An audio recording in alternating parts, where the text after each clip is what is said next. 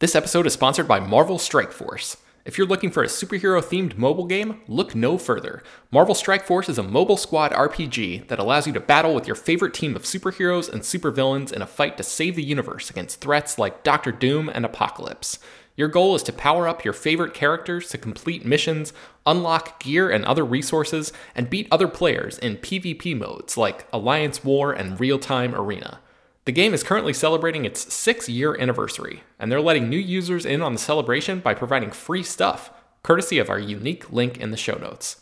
The anniversary consists of weekly events and bonuses, and if you complete each event, you can receive special rewards and skins. Make sure to log in each day and each week to take advantage of all of the new characters that are being released specifically for this event. This will be Marvel Strike Force's most generous event to date, so don't miss out. We've received a unique promo code, so new users can follow our link in the description and use the promo code MAXPOOL. That's M A X P O O L. Thanks to Marvel Strike Force for sponsoring this episode. Hello, everyone, and welcome to Slash Film Daily for Monday, May 15th, 2023. On today's episode, we're going to discuss the latest film and TV news. This is Slash Film editorial director Peter Sciretta. And joining me on today's podcast, Slash Film writer and box office analyst Ryan Scott. Hey, hey, everyone. How's it going?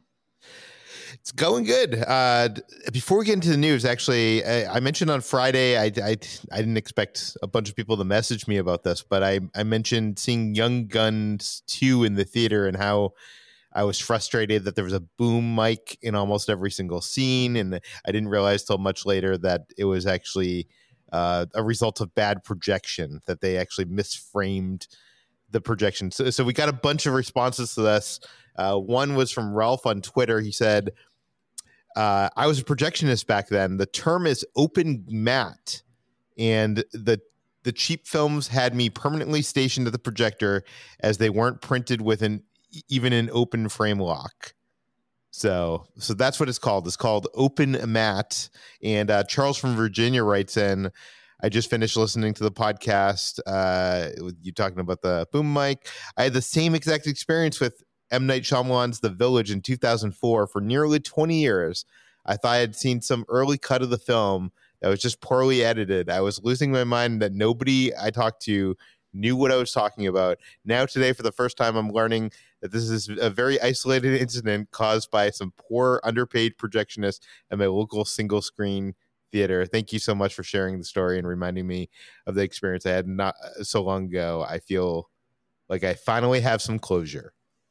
So so there you have it. Uh, we're I didn't expect that uh, that uh, little aside to uh, you know affect so many people. But anyways, um, so there you have it. So if you want to look, well, there you go, Peter. You're not a crazy person. yeah, um, and, and again, this is something that doesn't even exist anymore. With digital cinema. Everything's you know under the control of the filmmakers and the studio. So you don't you don't get a projectionist who decides if if the boom mic's in the frame or not. Okay uh, let's get into the news. Uh, it is monday and ryan you are on the podcast so let's talk about box office and th- the one big film this weekend was guardians galaxy volume 3 this is the second weekend at the box office the first weekend i, I feel like at least domestically was a little less than expectations. How did it fare the second weekend? It fared well, although we'll talk about this in a second. But depending on how you're defining big movie, this was the holdover big movie this weekend. There was another arguably big movie that came in theaters, but you would be forgiven for not realizing it. We'll talk about that in a second. Um, but yeah, Guardians of the Galaxy Volume 3, as you and I talked about last weekend, it's really going to be the second weekend that tells the story. Um, you know, because Marvel's had some big collapses here as of late, where like, you know, and granted, a lot of these movies were big hits, but Thor: Love and Thunder, um, Doctor Strange and the Multiverse of Madness, and most notably Ant Man and the Wasp: Quantumania absolutely collapsed in their second weekends. Um, now, in the case of some of those movies, they made so much money that in the first weekend that it didn't matter as much. Ant Man and the Wasp: Quantumania made a lot of money, but not enough money to see a collapse like that. So and particularly given that Ant Man had very poor reviews, was the beginning of Phase Five was kind of a terrible thing way to start. So, um, uh, but what happened this weekend is that Guardians of the Galaxy Volume Three uh, did really well. And actually, since I wrote up my story, the weekend actuals have come out, and the movie actually made $62 million this weekend, meaning it only had a 48% drop. That is one of the best holds ever for a Marvel Cinematic Universe movie, and I mean ever. Uh, Wow. So, so yeah, it, it seriously. Now, that doesn't mean it had like one of the. That doesn't mean it had the best second weekend ever in total box office, but it means that that it held very well. Um, uh, so the only ones that that uh, held better were uh, Black Panther, which was a massive pop culture phenomenon, and oddly enough, the original Thor had a pretty good hold. But we're also talking about movies that you know Thor didn't make nearly as much money. Um, so uh, the, the this brings the the uh, total for Guardians of the Galaxy Volume Three through uh, two weekends to five hundred and thirty million dollars. Uh, it has already well surpassed the entire global take of Ant Man and the Wasp: Quantumania. Uh, now, the only problem here is that Guardians 3 has a lot of competition in the upcoming weeks. We have Fast X, Across the Spider Verse, Transformers Rise of the Beast, which we'll talk about in a second. So, um, you know, uh, it depends how it holds, but it's looking like we could at least, you know, it should at least get to 700 million, I would think. The original Guardians made 770, so I don't know if we're going to match that. De- probably not going to match Volume 2, but we'll see. Yeah. Uh, I think given the changing landscape with Disney Plus being such a big thing, and a lot of people could tend to wait, with China making you know less of an impact on Hollywood films, with um, you know Russia not really being a factor because of the ongoing war and stuff like that. Like I think that you can probably look at this in the end as a win for sure, which is a good thing. You, you know, it's interesting. I, I've mentioned on this podcast, I do this summer movie wager with the people over at the the film cast. And David Chen, my friend David Chen, after seeing the film, was like, "Oh no, we all put this at number one. I don't think that this is going to be the number one film of the summer." And his thought was that, uh, you know, it being such a hard hitting film with the the animal stuff and whatever, that it, it would just the word of mouth would not be there. That it- you know, uh, maybe there would actually be bad word of mouth, like, as we've actually seen with uh, people not wanting to take their kids and stuff. But a strong of- minority, though, clearly, though, because I thought that too. But I think one of the things that I considered, I didn't write about this, is that Iron Man came out in 2008, and even that first Guardians came out in 2014. People that were kids when that first one came out are no longer kids. So I think that your audience for this franchise in particular has grown up. And so I think that, yes, there might be some kids that will go see it, but I think what's interesting is that your audience has grown up a lot. So I, I, I'm wondering if that didn't impact, you know, the Yeah, because because also let- let's not forget the Rotten Tomatoes score. The critic score is fine. It's a 95 percent audience score on Rotten Tomatoes. People really like the movie.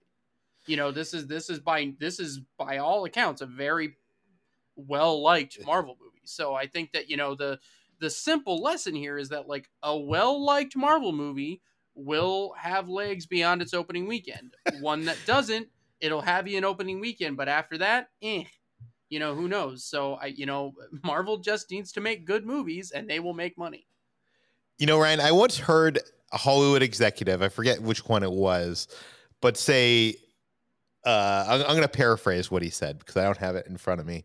But he was like, uh, the two things you, the two big things that you want to have the audience leave the theater with is you either want them having cried and having an emotional uh, connection with the story in some way, or at the very end of the film, you want them laughing and there would be a good song that like leaves them to be like upbeat while they're leaving the theater and have like you know like I, I really like that.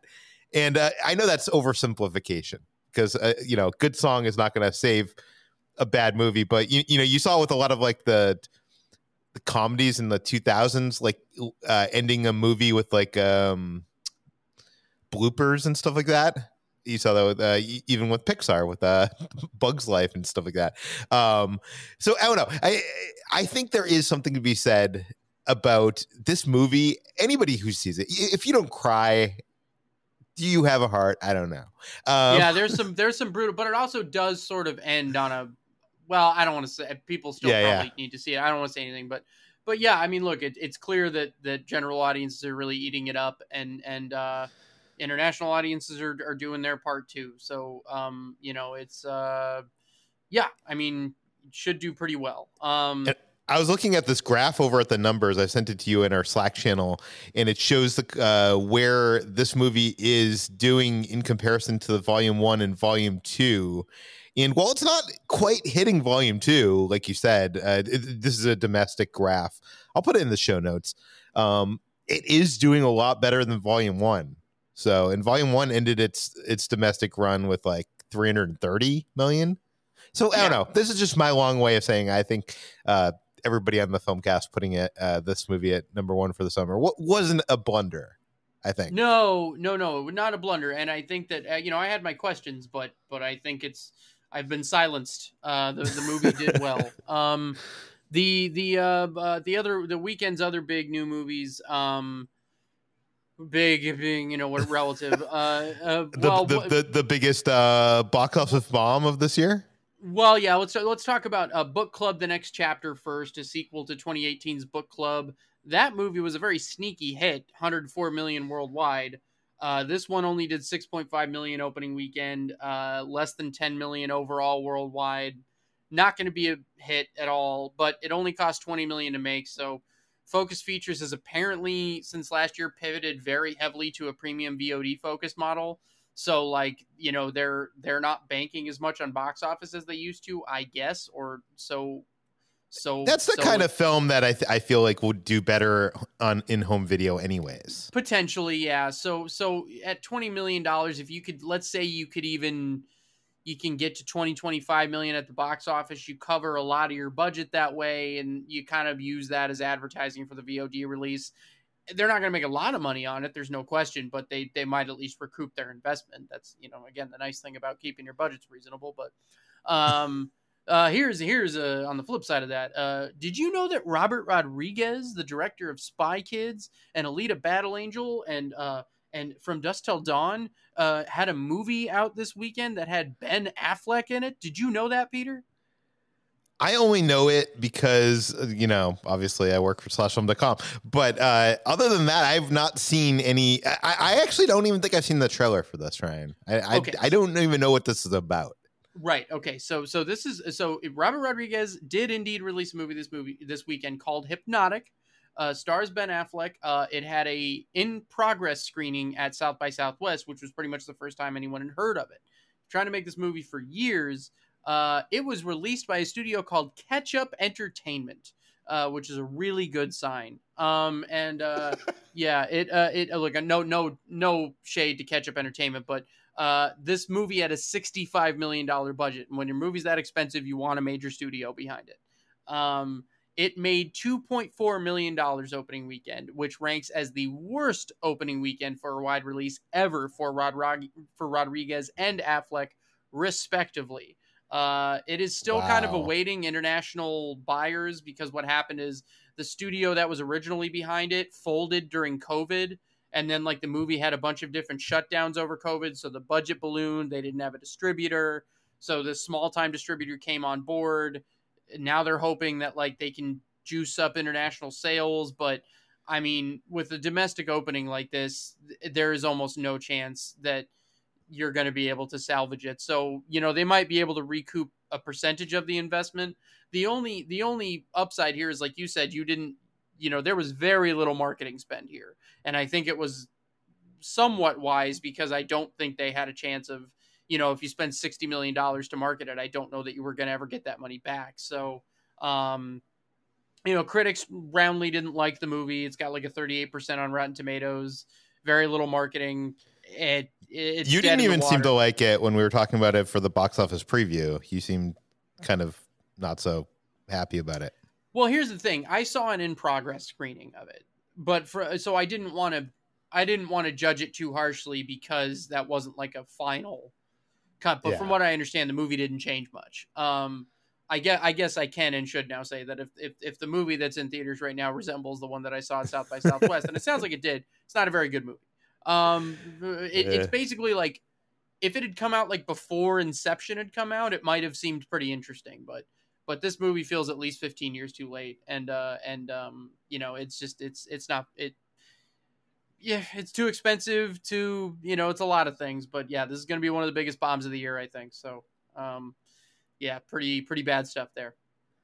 Okay, we have a bunch more to talk about. We're going to take a quick break. We'll be right back. Okay, let's talk about this. Uh, James Gunn Superman Legacy.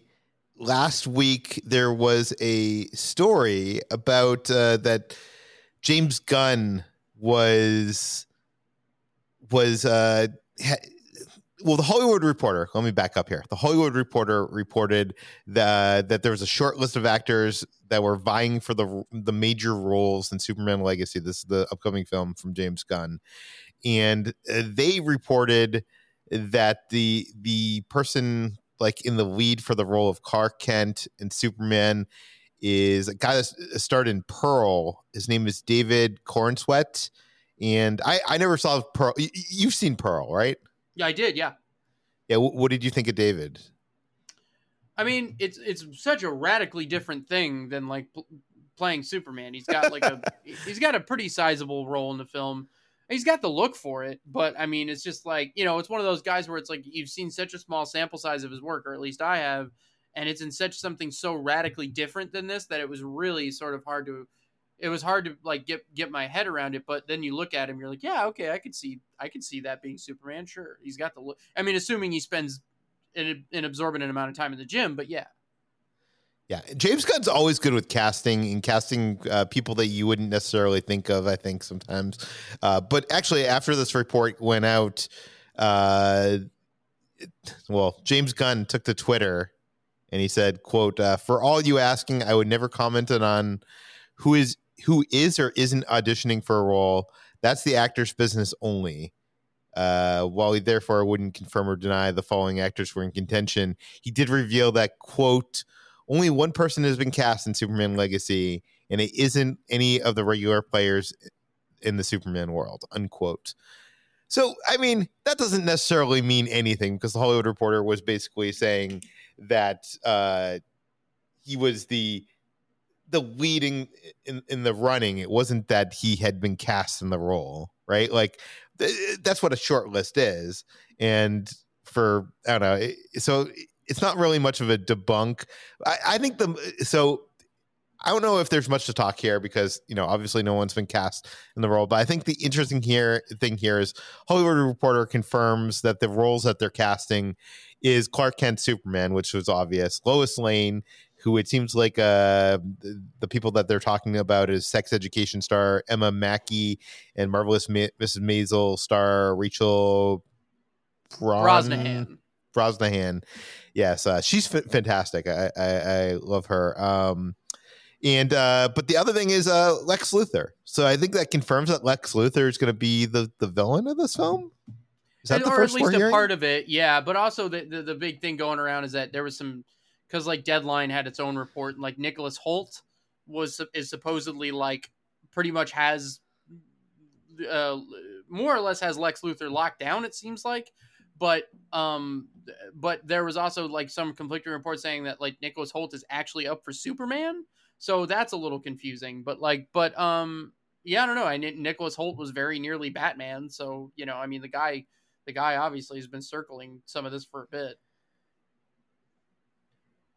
Yeah, I think we'll circle back to this once the roles have actually been cast. It's fun to talk about who might be in the running and who might not be in the running, but right now, I mean, it seemed like James Gunn. I mean, what, what do you make of James Gunn come, taking to Twitter to kind of debunk this without actually saying that the role, like the names aren't people high in contention?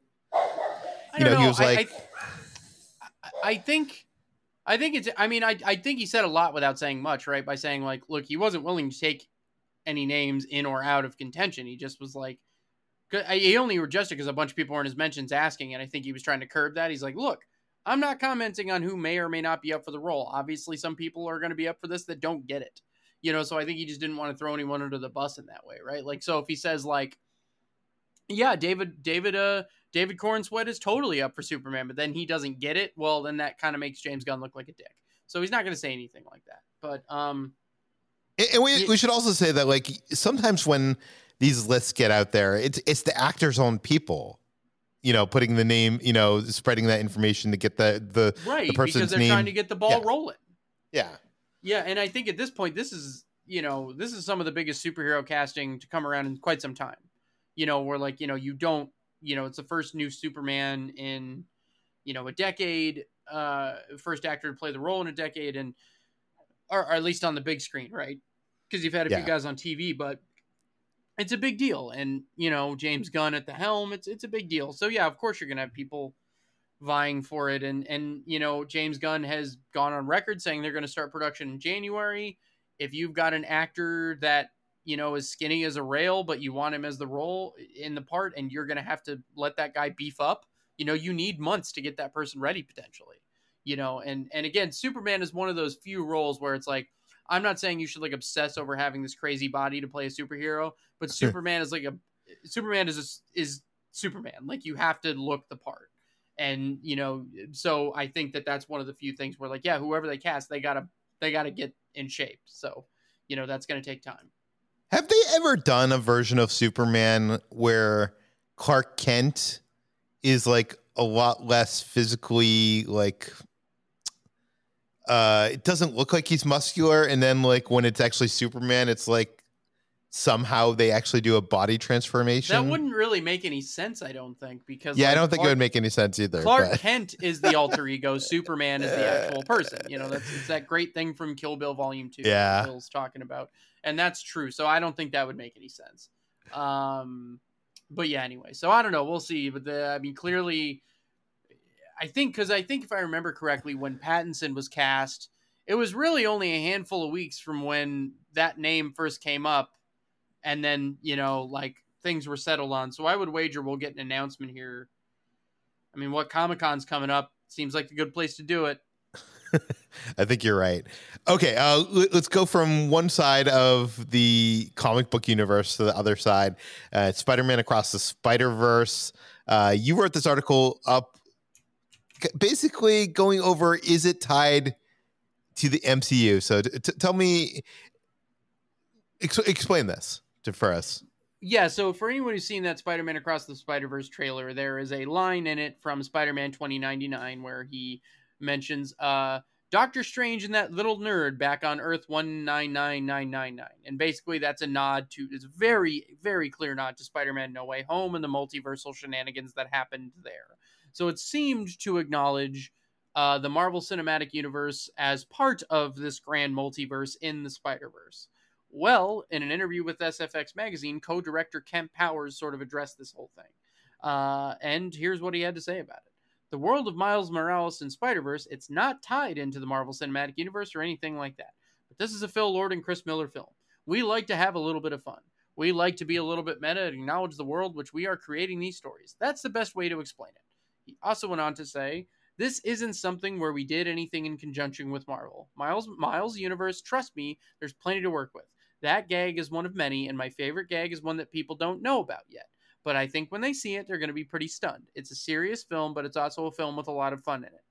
So, not officially taking place in the Marvel Cinematic Universe, obviously, because it's elsewhere within the multiverse, but he's basically saying, oh, we're not even officially acknowledging the MCU, you know, or whatever. Like, to me, this seems like a little bit of base covering, right? Because, like, all of Sony's produced films except for the Tom Holland Spider Man films, really don't exist in the MCU.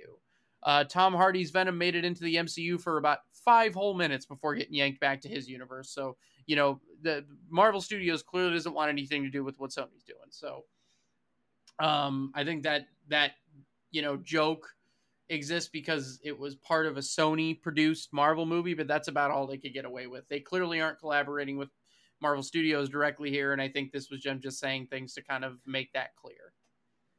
I remember when I was talking to the directors of the first film, they shared with me that originally in the script there was a scene where Miles is when he's learning about Spider-Man, he actually uh, learned about it from watching the film. So he's watching a movie version of a movie about Spider-Man in the Miles universe where the real person Spider-Man, but it was a James Cameron directed movie starring Tom Cruise as Spider-Man and um never ended up happening. So so I I don't know. They're just having fun with all this, but that's not to say, you know, this the Spider verse that we see in these animated films could be one of the many universes in the multiverse and they could if they wanted to.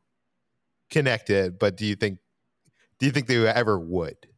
Well, I think again that that relies completely on you do have to cooperate with Marvel a little bit if you're gonna say like, hey, this you know exists as part of the grand multiverse, and uh, you know, uh, either that or there is some big secret hiding here in this movie that we don't know about yet, and um, we'll see. But I, again, I think that there this largely is a Spider Verse, and you know, not necessarily getting into the whole MCU multiverse of it all. So we'll see. But I think it Yeah. was just a little bit of base covering. That's how I read it. Yeah, I think it's just just fun stuff. Okay, uh, the last story is something that broke on Friday. Vin Diesel was doing an interview on a red carpet for Fast Ten, and uh, it was in front of the Coliseum in Rome. Who was he doing this interview for? I don't have I think that. it was in Fandango, wasn't it? Oh yeah, it was Fandango. You are correct. Uh, and he was asked what he could say about the future of the Dom character outside of the saga, and his answer was very interesting. So this is what is, and he was standing there with Michelle Rodriguez too. I should say that. So his answer was, "It's a really good question. As filmmakers, though, you want to allow people to enjoy the film without tipping the hat too much." I can say this: going into making this movie, the studio had asked if this could be a two-parter. And after the studio saw this part one, they said, "Could you make Fast X the finale, a trilogy?" And then, like, uh, the reporter was like, "Are you confirming that this is going to be a trilogy?" And he basically like walked away, smiling. Uh, eh, he did say, uh, uh, "Oh, uh, Michelle Rodriguez chimed in. He said, uh, she said, uh, uh, it's three acts of it's acts to any story," and she smiled. So, what do you make out of this, Ryan? All right. Look, uh, here's the thing. I think now it's it's worth note, noting that yes, this was always planned to be a you know a a a two parter, right? So Yeah. uh, that that's at least so you can still do that. You can still do the two parts and, and finish your story. This to me strikes a little bit like Vin Diesel blowing some smoke. And, and and it's and and but in the but in the way that maybe someone at Universal was like, hey, you know, who knows if these do well, maybe we'll do a trilogy instead and finish it up that way. All I'm going to say about the matter is this: Fast X is currently tracking for a 67 to 70 million domestic debut. The movie apparently carries a 340 million dollar Eh. uh, budget. These movies keep getting more expensive because the insane cast cost a lot of money. So you're already making a gigantic spectacle with a cast of 20 people that are very expensive to pay. I don't think you can keep afford to keep making these movies that way. The way that the box office is trending. So I think even if Fast X doesn't profit in theaters, which it's got a long road to profitability, Universal probably makes one more to finish it up and for long-term value finish up the saga, right? That's it. I don't think I think that I, no, I'm not saying the Fast and Furious franchise dies. Maybe another Hobbs and Shaw, maybe a female Oh wait, I, I see what you're saying. So in the second of the Fast tril- uh, Fast X trilogy, the bad guy is going to kill off most of the family, leading into the third one where it's just Vin Diesel taking the paycheck. Sure, yeah, that's a possibility. No, okay. No, that's no, but happening. really, you gotta you gotta get that. Ca- I think that's the big thing is you gotta whittle that cast down somehow. So Hobbs and Shaw worked because you know you were able to get two guys who were expensive and and sort of make an expensive movie around those two guys. So it was an expensive movie, but not like the way that these movies are becoming expensive. And so I think that yeah, you're gonna get at least the two parter. I don't think the trilogy is likely, but I do think the franchise will live on through spin-offs and stuff. But I think this this smells a little bit like yeah, maybe that they're like someone at Universal's open to a trilogy if these movies make money, but it's if these movies make money. Studios will always make more of anything if there's money to be made, but if there isn't, they won't. So, you know, way too early to say. So those early tracking numbers, what would that mean worldwide for for this film? Well, Is that- this is a series that has always been sort of like a global franchise, um, whereas like, so the so the the the number you gave us was domestic, right? That's domestic, yeah. So I think like like, like for example, uh, F9 only made 173 million domestic, but it made 720 internationally, right? so that's a huge Yeah. split. You know, but that one had a two hundred million dollar budget. That's a phenomenally expensive movie. You know, the Fate of the Furious was the most expensive so far, two hundred fifty million. Had a 225 million domestic finish, but 1.23 billion worldwide. So it made more. It made it made more than a billion internationally. You know what I'm saying? So like that so so uh, F9 had a had a 70 million dollar domestic opening. So you could in theory get to around you know 720 worldwide. You know like so like you could you because that's what, you know um you know that's what F9 did so like but I mean that's not nearly enough to profit off a 340 million dollar budget cuz you're looking at even with you know you're probably 450 million dollars in with marketing conservatively before you ever turn a dime. So you're looking at a movie that probably needs to make 900 million worldwide to profit, you know, using rough math. I mean, yeah. that's just probably, you know, it seems unlikely at this point. And and and the first reactions to the film have not been glowing. So, you know, that's not going to help anything. We'll see. Yeah, uh, our friend Ger- Germain Lussier, who over at IO9 used to be at Slash Film, is one of the biggest Fast and the Furious uh, franchise fans I know, and he did not like this film. So. Yeah, he called it the worst one.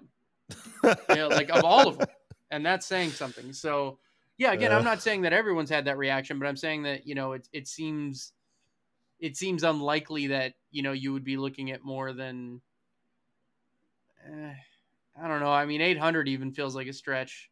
So, you know, I but mean, if you eat, if you hit 800, I'm sure there's also like what you're not taking into account there is like a film like this has like, you know, a car brands pay pay to be in these movies. There's like product placement, there's uh, brand deals that like, you know, uh there, there's other forms of revenue i'm guessing I, am sure. saying uh, beyond sure. even like the home video thing but what I'm saying that like at at a 340 million dollar budget, no matter um any amount of any of that, it makes it very yeah. very challenging to turn a profit of any kind.